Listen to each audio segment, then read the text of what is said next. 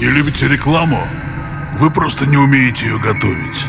Самый честный подкаст «Анатомия рекламы» расскажет, как там все устроено.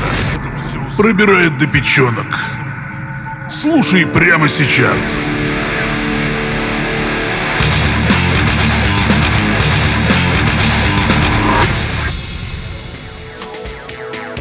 Доброго времени суток, дорогие друзья! С вами снова я, эксперт по рекламе Лена Кеслер, и очередной выпуск подкаста «Анатомия рекламы».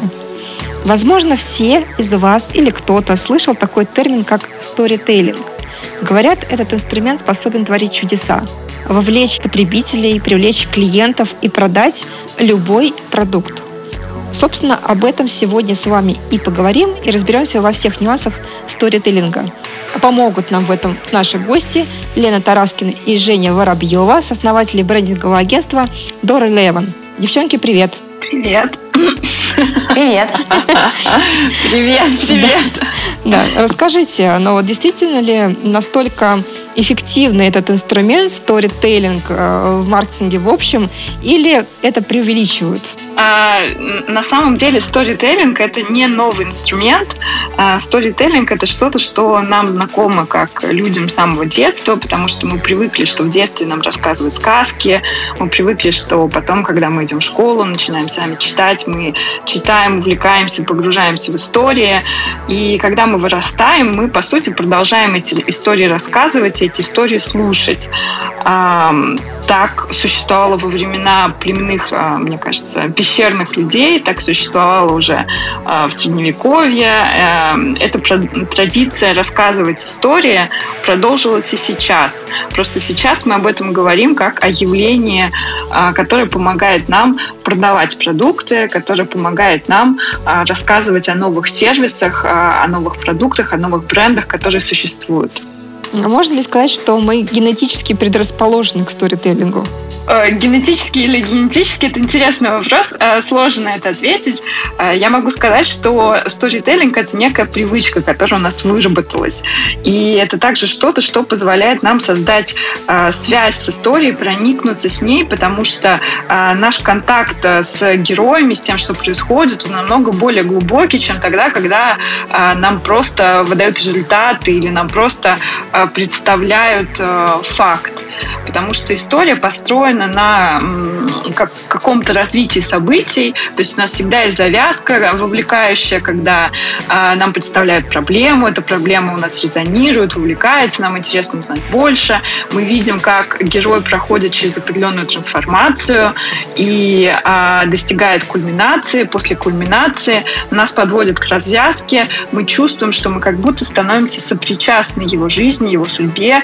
Мы чувствуем, что у нас есть уже свое мнение, и этот герой, эта история становится нам как будто бы родным. Ну, правильно понимаешь, что герой в данном случае предполагается товар или бренд, про который идет речь, если мы это говорим применительно к рекламе?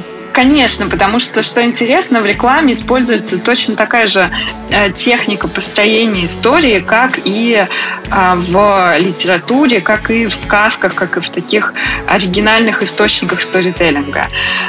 Всегда есть какая-то завязка, которая говорит о проблеме, которая нам как-то релевантна, которая с нами резонирует.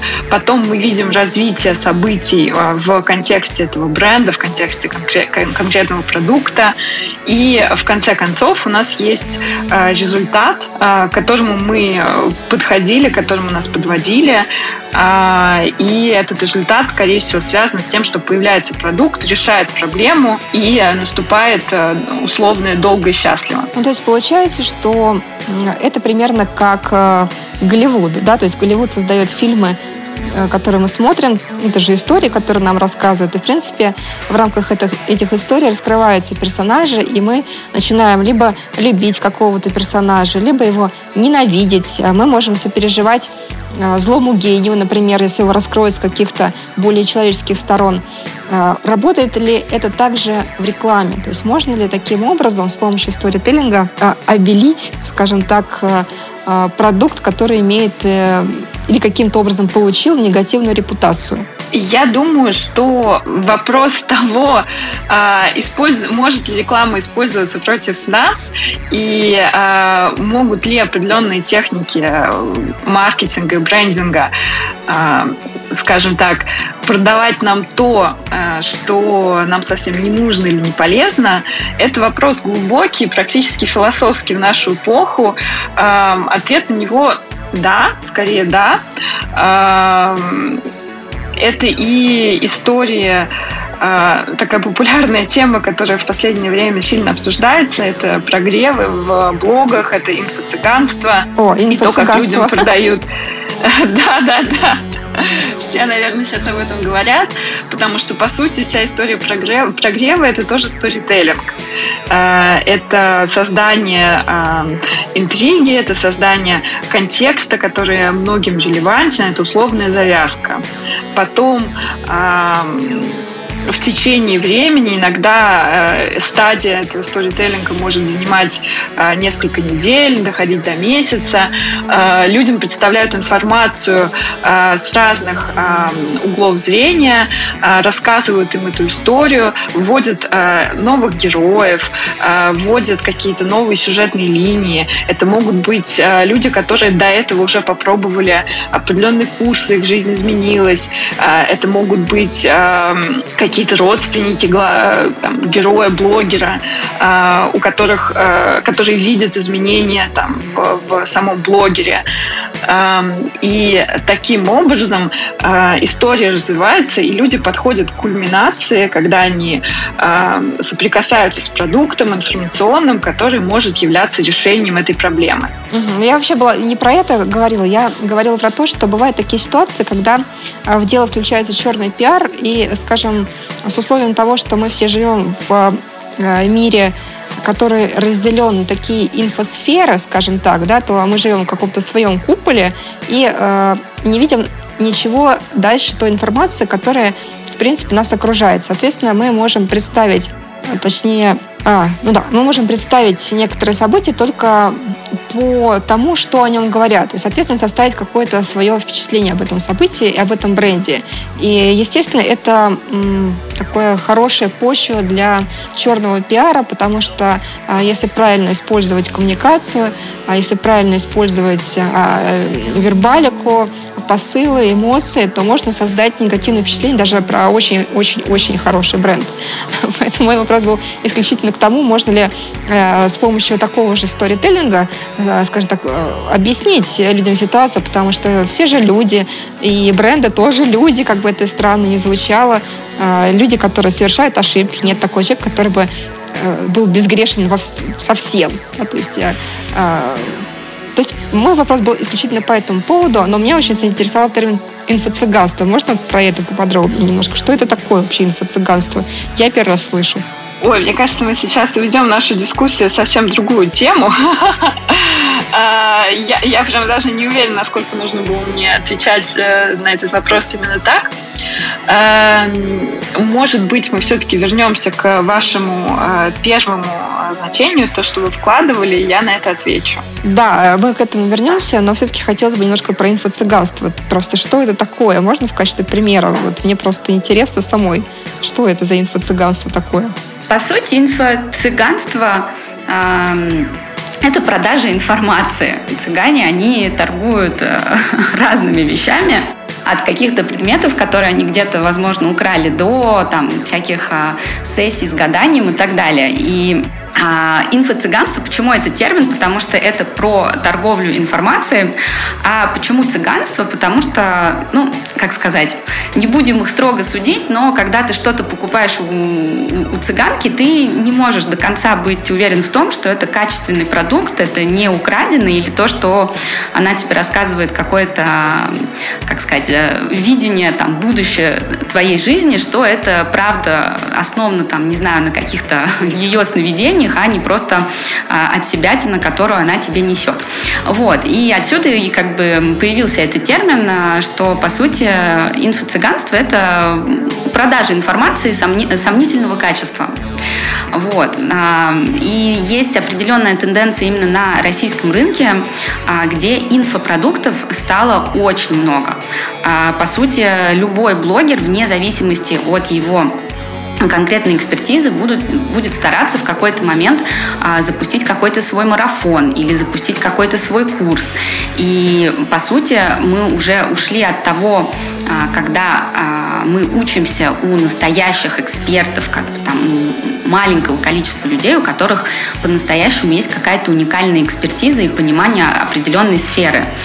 Сейчас бывает такое, что человек сам пошел, отучился, там, грубо говоря, 2 месяца на какой-нибудь SMM-программе, и после этого он выпускается с нее и запускает свой курс по SMM. Угу. И сложно понять, в принципе, уже на сегодняшний день на российском рынке, у кого правда есть экспертиза, которую стоит купить и прислушаться к знаниям этого человека, а кто просто сам вот недавний ученик и как бы просто пришел к выводу, что он и сам может такие вещи рассказывать. Согласна, вот. Да, согласна. По сути, инфо-цыганство – это все образовательные программы, которые ведет человек, у которого нет для этого экспертизы. Угу. Да, я тоже очень много видела таких курсов, уже сложно себе понять, на какие курсы стоит пойти, потому что все они действительно начинаются с истории о том, как он был бедный, несчастный, и вот случилось чудо, и он за месяц или 2 получил первые миллионы и научит сейчас вас, как это сделать. Если я правильно понимаю, мы про это. Да, абсолютно. И здесь даже такой еще момент, что когда мы говорим образовательно, это может быть достаточно растянутый термин от конкретных знаний в какой-то конкретной сфере, там, вернусь к своему примеру про SMM, но это также может быть вот эта эмоциональная история, как заработать свой первый миллион, я тебя научу с помощью правильного подхода к мечтаниям. Угу. Вот, поэтому образование здесь, оно такое, может быть, под разным углом преподнесено. Да, вернемся тогда к SMM. Собственно говоря, термин «сторителлинг», да, он больше, насколько я знаю, насколько вот в моей практике встречался, он больше применим именно к SMM, то есть к написанию постов в стиле сторителлинг. Насколько я поняла, вы говорите про то, что сторителлинг – это более широкое понятие, и он существует не только внутри SMM, но и существует за его пределами тоже. Да, конечно. По сути, сторителлинг – это ядро коммуникации, которое потом раскладывается на разные каналы и форматы. Одним из интересных примеров сторителлинга, который нам понравился недавно, это коммуникация свежего показа и свежей коллекции Balenciaga, которую бренд сделал совместно с создателями мультсериала «Симпсоны». Они придумали историю, которую они рассказали как серию «Симпсонов». Они вовлекли в эту историю всех героев сериала с их личностями, с их характерами. Рассказали ее красочно и интересно. То есть это был настоящий выпуск, в котором была сюжетная линия. Дальше они разложили эту историю на разные каналы. То есть были форматы, которые они пустили в соцсетях, были форматы, которые они пустили во время показа, это разлетелось по блогам инфлюенсеров, были вещи, которые попали в пиар, был, конечно, большой ролик, который пошел на YouTube. Изначально все это создавалось как большая задумка команды Demna Gvasalia, которая позже получила там адаптацию для в виде удобных форматов для разных тачпоинтов. Угу. Но если сторителлинг так классно работает и действительно получаются интересные вещи, которые наверняка отличают коммуникацию бренда от его конкурентов, почему же у нас до сих пор, если там даже зайти на обычный сайт и посмотреть, информация о компании представлена сухо и неинтересно. Вот чем сторителлинг лучше в данном случае? Частая ошибка бизнесов в общем целом – это в погоне за желанием рассказать о себе все самое лучшее, они часто забывают о том, что то, что интересно им о себе, не факт, что это то, что интересно будет их потенциальным клиентам. И поэтому как бы им кажется, что будет здорово перечислить все наши регалии, сказать, сколько лет мы уже существуем на рынке, сколько раз мы получили определенную награду, там, не знаю, за товар года или там, я не знаю, за лучший сервис года. Вот. А это, по сути, сухие факты, которые, несомненно, подчеркивают определенные достижения бизнеса, но, опять же, не вовлекают потребителя, потому что потребителю, сухие факты, вы правильно подметили, абсолютно неинтересны. Ему было бы интересно прочувствовать какие-то эмоции, прочувствовать ощущение условных взлетов и падений и новых взлетов этой компании, чтобы понять, что эта компания развивается. Если она, допустим, предоставляет лучший сервис в своей категории, то за счет чего? За счет своих сотрудников, за счет, я не знаю, там каких-нибудь, я утрирую, конечно, но личных встреч с их клиентами, где они там обмениваются информацией и дают прямую обратную связь. То есть, по сути, в сторителлинге есть несколько факторов, которые системно важно иметь в наличии. Это главный герой, это контекст, это, условно, какой-то сложный момент, в рамках которого находится решение. И за счет всех этих элементов мы транслируем определенные эмоции. Но, к сожалению, чтобы это понять и применить, бизнесы, во-первых, должны смириться с тем, что им нужно переосмыслить свой подход и забыть о вот этом стандартном «вот мои регалии, сейчас я вам про них расскажу». Вот. И плюс есть второй момент, что потом нужно сесть и эту историю расписать так, чтобы она была интересна. А это что-то, что, как сказать, не так легко сделать с первого раза. Потому что, как правило, чтобы написать хорошую историю, нужно как минимум 2-3 захода, где ты садишься, перечитываешь то, что у тебя получилось, проверяешь условный сценарий на интерес, проверяешь, правильные ли эмоции в итоге эта история транслирует. И поэтому это некий навык, который требует оттачивания, и написать за один раз хорошую историю, если у вас нет в этом большого опыта, будет сложно. Может быть, поэтому компании и не прибегают к сторителлингу в описании, скажем, информации о себе на сайтах? Может быть, они просто экономят, как вы думаете? Вот здесь у меня была мысль, возможно, вы меня не расслышали, я ее быстро повторю, и тогда передам слово Жене, она, может быть, тоже добавит. Часто бизнесы просто забывают о том, что их потребителям не важны только сухие факты о регалии бизнеса. Что если бизнес говорит, что там, я не знаю, он энный год подряд получает награду товара года, что для потребителя это сухой факт, который, несомненно, говорит о том, что у компании высокое качество, но эмоционально ничего как бы в этой награде нет. Выгоды для потребителя нет как такового, да? То есть в данном случае мы имеем дело, наверное, с историей, которая, и в СММ тоже часто встречается, когда компания говорит о себе любимой, о своем продукте любимом и забывает про потребителя. То есть мы. И что это дает для Абсолютно. Вас, да, это все забывается. Абсолютно. И это то, что мы всегда пытаемся в нашей работе донести до наших клиентов. Это то, что, по сути, бизнес не может существовать без своих клиентов и без своих потребителей, а вот клиенты и потребители могут существовать без бизнеса, потому что на рынке уже есть очень большое разнообразие предложений во всех сферах продукции, услуг и так далее. Поэтому важно не гнаться исключительно за «давайте докажем, как мы объективно лучше наших конкурентов», а гнаться скорее за тем, как бы максимально аутентично представить себя нашим потенциальным клиентам и заинтересовать их не только на рациональном уровне, а в том числе эмоционально. Угу. Давайте структурируем тогда. То есть у нас, получается, есть сторителлинг текстовый. Он может присутствовать на сайте, да, то есть информация о компании, в описании продукта может быть. Он может присутствовать, естественно, в социальных сетях, где сам формат предполагает, что мы должны общаться, значит, должны рассказывать какие-то истории. Он у нас может быть где еще? Например, наверное, в отзывах о товаре он может быть, да? На самом деле сторителлинг – это что-то, что… Ну, нельзя сказать, что есть сторителлинг текстовый, есть сторителлинг там визуальный.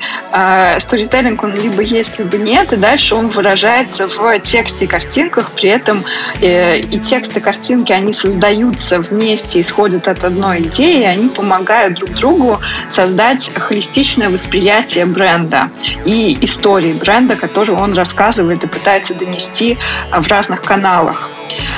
Сторителлинг – это не что-то, что, знаете, одно на сайте и другое в соцсетях.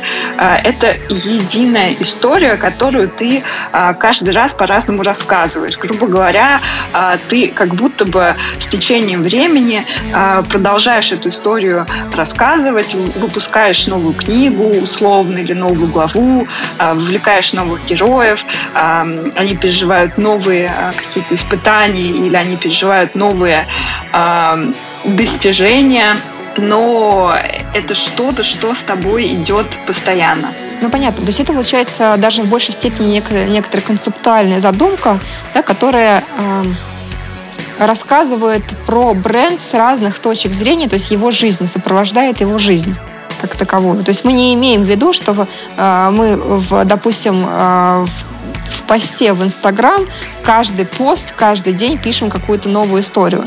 Мы предполагаем, что мы создаем общую историю для бренда и потом ее раскрываем на разных носителях информации.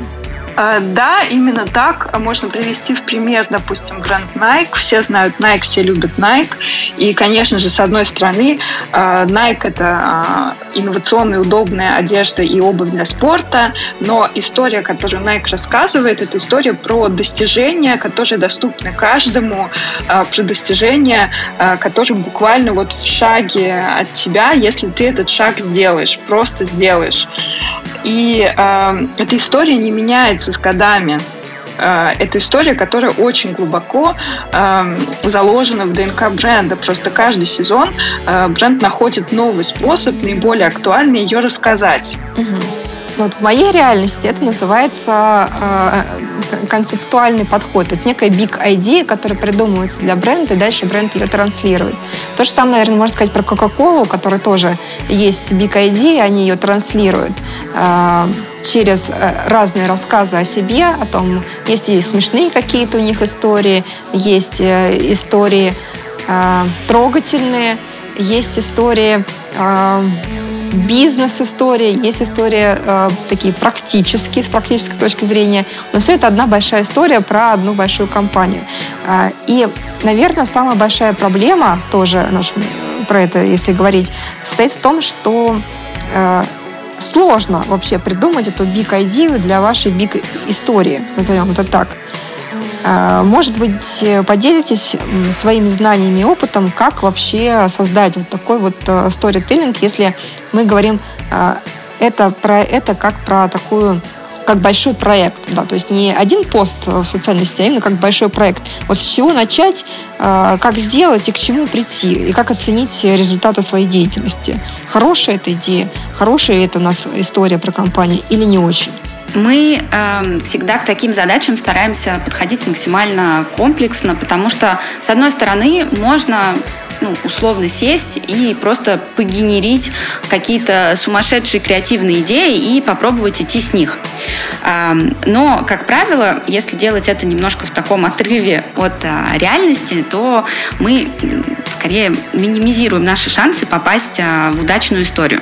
Поэтому сначала, как правило, делается анализ вообще в принципе того, что происходит в нашем современном социуме. То есть мы смотрим на тренды, мы смотрим на какие-то характерные изменения в потребительском поведении, там, на уровне поколений, например.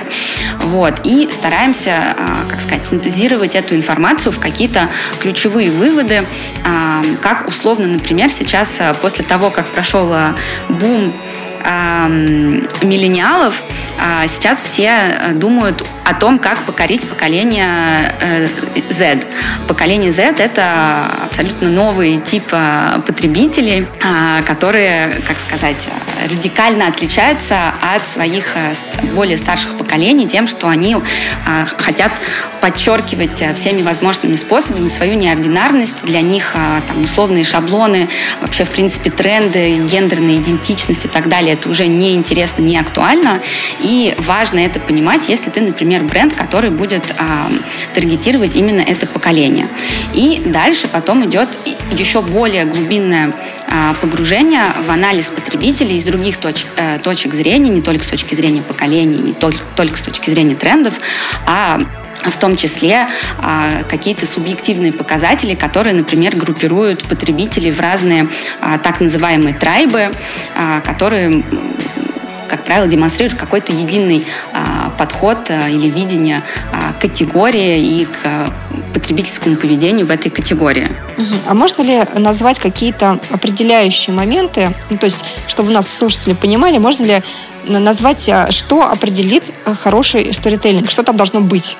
Смотрите, как Лена сказала, мне очень нравится такое видение ситуации. История существует не для того, кто ее пишет, а для того, кто ее слушает. Потому что, по сути, миру больше не нужны новые бренды. У людей все есть. У них есть и одежда, и обувь. И что бы тебе ни пришло в голову, любые услуги, любые продукты, по сути, уже есть бизнесы на рынке, которые эти продукты предлагают или эти услуги оказывают, и миру не нужны новые игроки.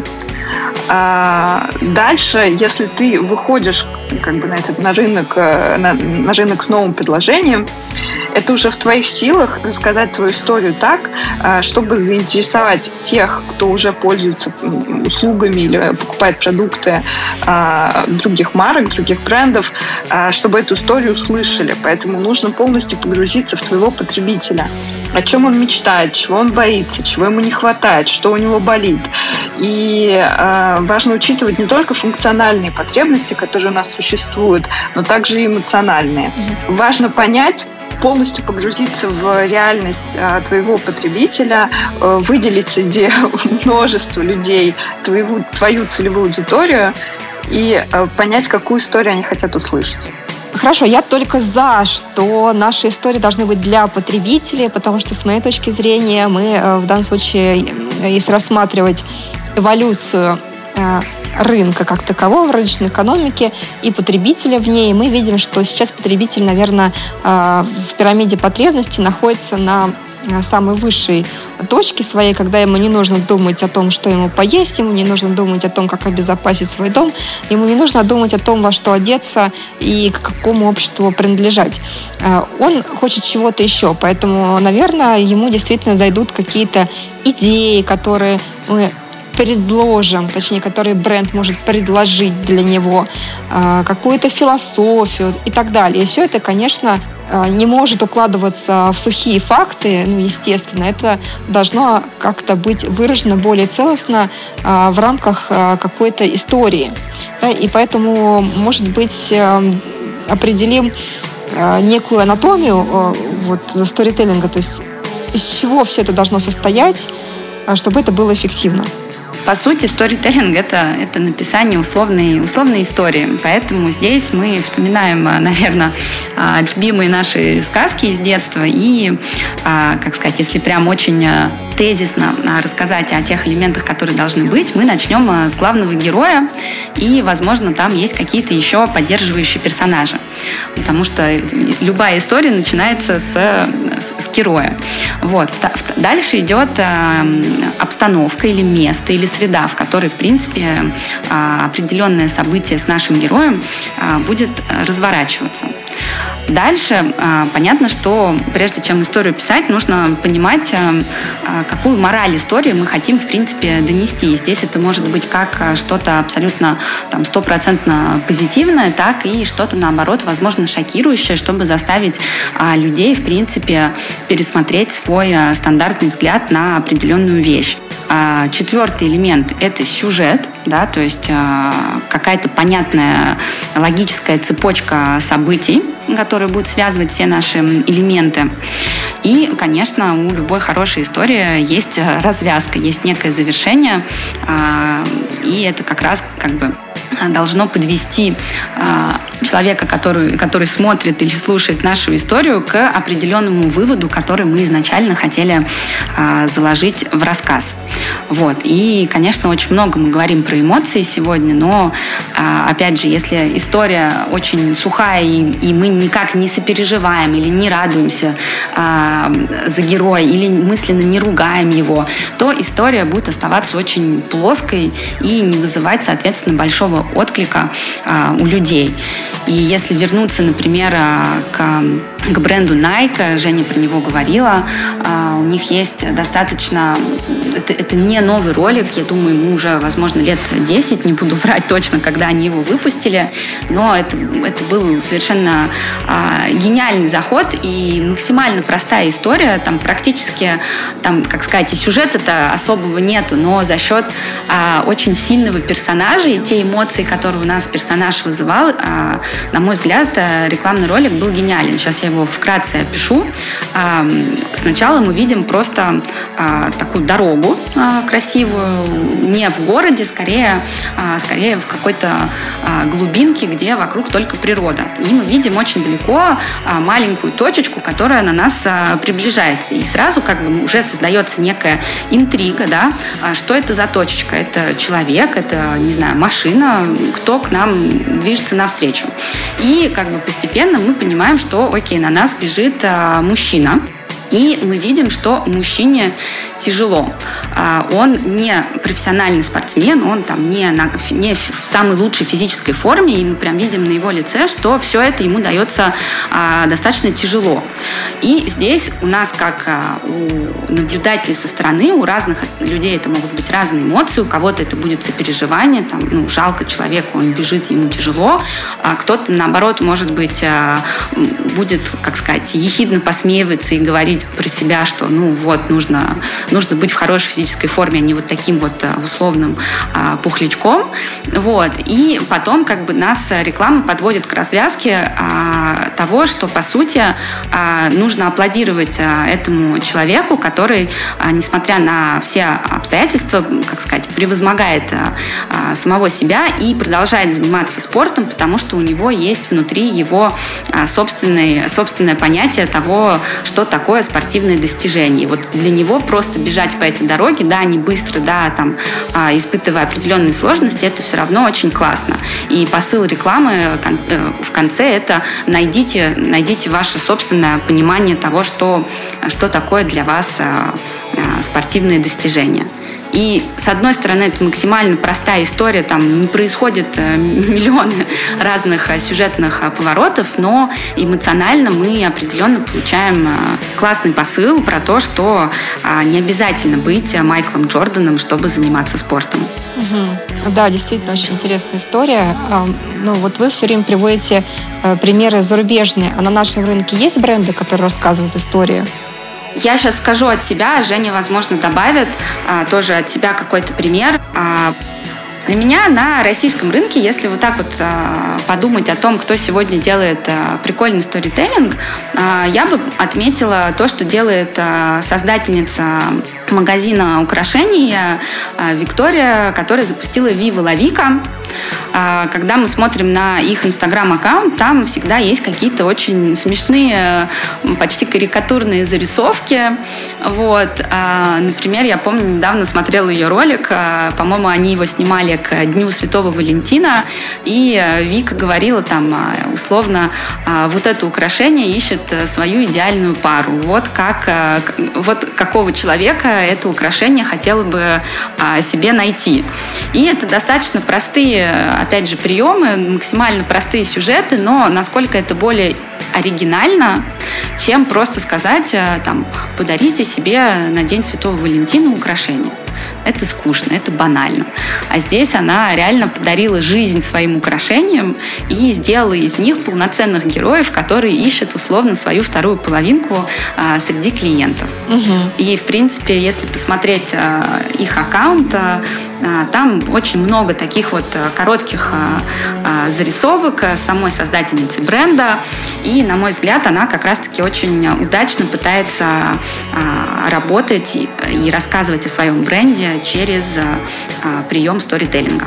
Я тоже, наверное, добавлю, в России сейчас много новых молодых брендов, которые классно рассказывают истории из разных индустрий, то есть в моде это и 12 Stories, которые придумали концепт с капсулами одежды, с 12 коллекциями, которые соответствуют 12 месяцам года, и бренд «Ватник», который, я надеюсь, многие знают, который, в принципе, совмещает традиционную русскую одежду, знакомую нам всем с детства. Это такой ватник, но переосмысливает его, делает знакомый всем ватник предметом современной моды и стиля.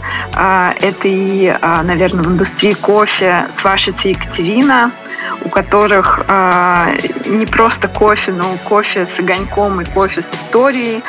Можно продолжать список бесконечно. То, что сейчас делают в России, это интересно, это ярко. Девчонки, спасибо большое. Я лично для себя сегодня открыла новое понятие сторителлинг. Я раньше думала, что сторителлинг — это все-таки такое, скажем, более узкое явления, которые мы встречаем в основном в социальных сетях или в текстах. Вы для меня открыли это понятие более широко. Конечно, соглашусь с вами, что оно существует достаточно давно на рынке, просто мы его, оно раньше называлось по-другому. И действительно очень важно, насколько я понимаю, здесь тоже креативить, то есть креатив никуда не девается, в данном случае он перетекает у нас в то, что вы придумали для бренда историю или концепцию, или называете, как вам это удобно. Главное, чтобы это было интересно и раскрывало бренд как персонаж, да, то есть про это, наверное, нужно говорить в первую очередь. Так что, друзья мои, если нас сегодня слушали, пожалуйста, посмотрите на свой бренд и скажите, точнее, спросите себя, какую историю он рассказывает вашим потребителям. Если не знаете, какую историю, то самое время об этом задуматься. А я напоминаю, что мы сегодня тоже с вами рассказывали историю, и мне помогали в этом Лена Тараскина и Женя Воробьева, сооснователи брендингового агентства Door11. А, девчонки, спасибо вам большое за интересную беседу и надеюсь, встретимся с вами еще. Спасибо. Спасибо. А с вами была я, Лена Кеслер, и очередной выпуск подкаста «Анатомия рекламы». Слушайте нас, мы вам еще кое-что расскажем. Всем пока.